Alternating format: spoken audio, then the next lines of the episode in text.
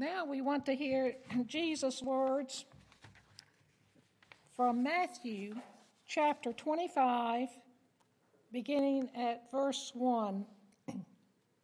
Listen for the word of the Lord for you as it comes from the 25th chapter of Matthew. Jesus said, At that time the kingdom of heaven will be like ten virgins who took their lamps and went out to meet the bridegroom. Five of them were foolish, and five were wise. The foolish ones took their lamps, but did not take any oil with them. The wise, however, took oil in jars along with their lamps. The bridegroom was a long time in coming, and they all became drowsy and fell asleep. At midnight, the cry rang out Here's the bridegroom, come out to meet him. Then all the virgins woke up and trimmed their lamps. The foolish ones said to the wise, Give us some of your oil. Our lamps are going out. No, they replied, There may not be enough for both of us and you. Instead, go to those who sell oil and buy some for yourselves. But while they were on their way to buy the oil, the bridegroom arrived. The virgins who were ready went in with him to the wedding banquet, and the door was shut. Later, the others also came. Sir, sir, they said, open the door for us. But he replied, I tell you the truth, I don't know you. Therefore, keep watch, because you do not know the day or the hour. The word of the Lord. Thanks be to God. What if? What if? If only. Anybody ever played that mind game? What if? If only? Such games are non productive unless we learn something from that thinking. We cannot go back and undo what has been done, but we can learn from that experience. A character in a novel said, what happened is not what matters. What matters is what happens next. Of course, that is only partly true. What happened does matter, and so does what happens next. I still play the what if game. I think it was ninth or tenth grade, and geometry was not my subject. I could not memorize those theorems for anything.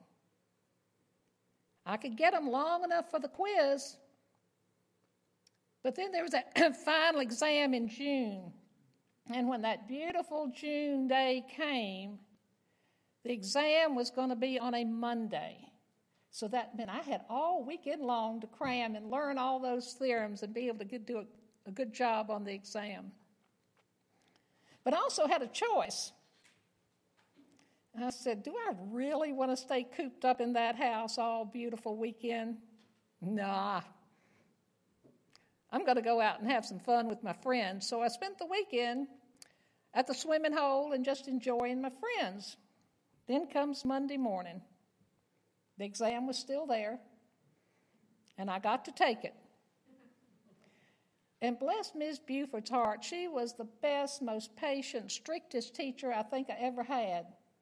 But she was also gracious, which I did not know until I opened that exam and saw it was the easiest test she could have given us if I had only studied. If I had only studied a little bit, I would have gotten much more than that D she graciously gave me. So, what I learned from that was what if I had studied? I would have done a much better job on that exam. So I now know that always I need to try my absolute best. That was a life lesson for me. It was not a crucial what if. It certainly was not as life changing as the what if when my father died when I was 12. I could do nothing about that. That happened. I could have done nothing. But it did affect my future decisions. Now, those are just a couple of the questions I ponder and for me personally were important. but they're even more important critical what if questions, even critical for the world. What if, what if America had not taken action against Hitler? What if the Hitlers of history and of today were allowed to take over country after country after country? What if men and women had not taken up arms to defend freedom? Those debates have been going on forever. Is the war just or not? Should we be involved or should we keep out of the battles? That discussion is held over TV and newspapers and parties and lunches. And the church is no novice to this discussion. Some of our great historical theologians, St. Augustine, John Calvin, Reinhold Niebuhr, weighed in on that debate. And today we still have not settled on the Christian answer. Of course, the Christian answer is for peace. But should we enter into a battle or not? Now, there are many individual Christians who have decided what we should do. And I would venture to say within this very congregation, there are hawks and doves sitting side by side. And that itself is a testimony of who you are. Brothers and sisters in Christ, and you can agree to disagree and live in peace. Opinions about war may change from time to time, and from war to war, and from generation to generation. But one thing about war we in these United States should always hold fast, and that is our appreciation for the men and women who have fought and are fighting the wars for us. Unless we have been in the battles, we cannot begin to imagine the horrors of war. We may get an inkling of what it is like when we watch movies or see news clips on television or read newspaper articles. But we can never, never know the depth of fear, of pain, of courage, of loneliness experienced by the men and women in battle and those who are experiencing it today. For in this sinful world, wars still rage. Even though over a century ago we thought we had experienced the war to end all wars. After four years of fighting, World War I came to an end in 1918. At the 11th hour of the 11th day of the 11th month, they laid down their weapons to end war forever. So November 11th became known as Armistice Day. And it was a day to be observed with thanksgiving and prayer and activities that would preserve peace. Never again would nations pick up armaments to fight one another. In 20 years after the war ended, Congress voted to make Armistice Day a federal holiday. Unfortunately, the word armistice was more descriptive than recognized at the time. According to the dictionary, armistice is defined as a temporary suspension of hostilities by the agreement of the warring parties. And before we could fully absorb the blessings of peace, along came Hitler and World War II. All too soon, we realized that the laying down of weapons was temporary.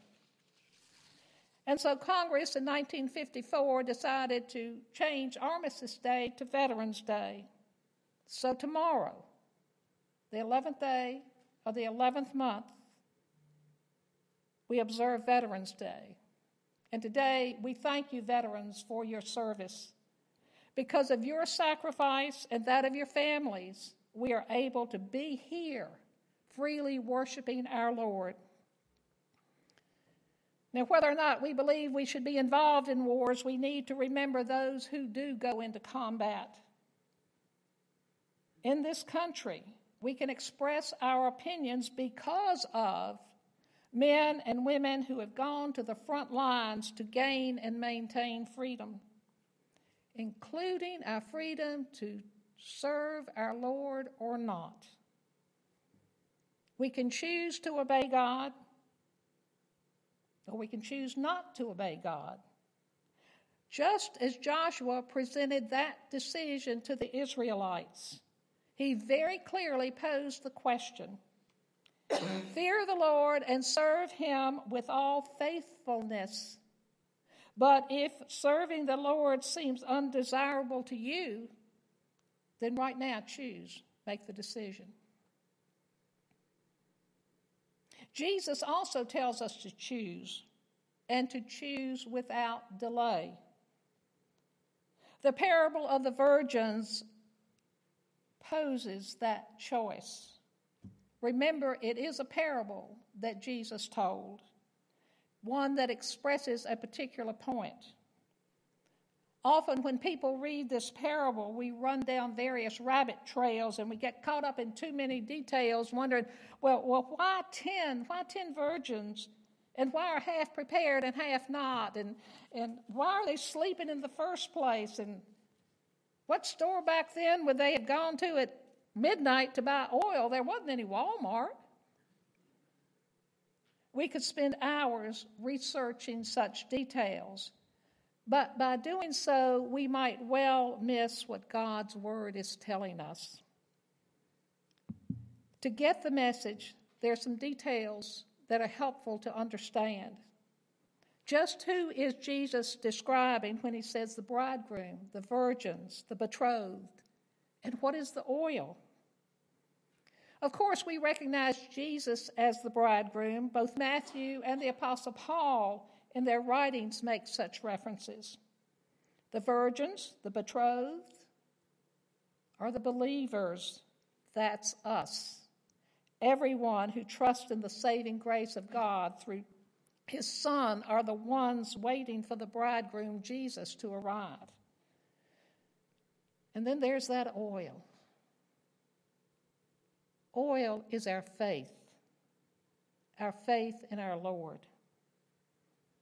So then that tells us the parable is about Jesus, about us, and about our faith. This message is about those who are waiting to, for Jesus to come. Are we ready? And even if he were to come right now, would we be ready?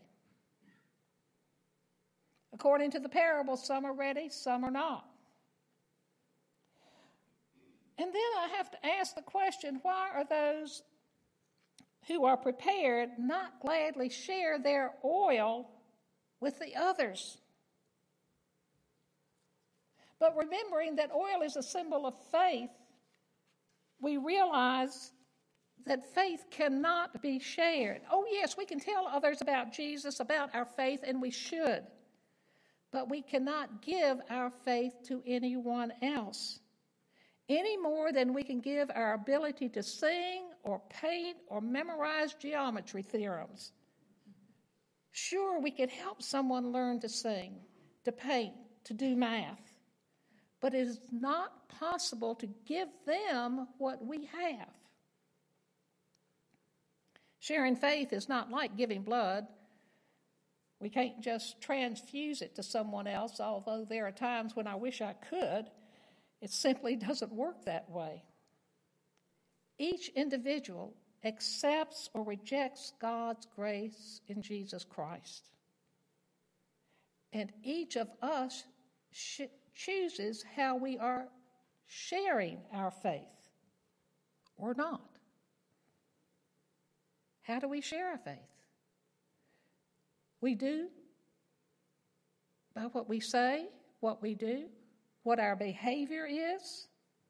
Faith doesn't have to be some grand, magnificent statement or action. Faith sharing is in the simple, in the ordinary.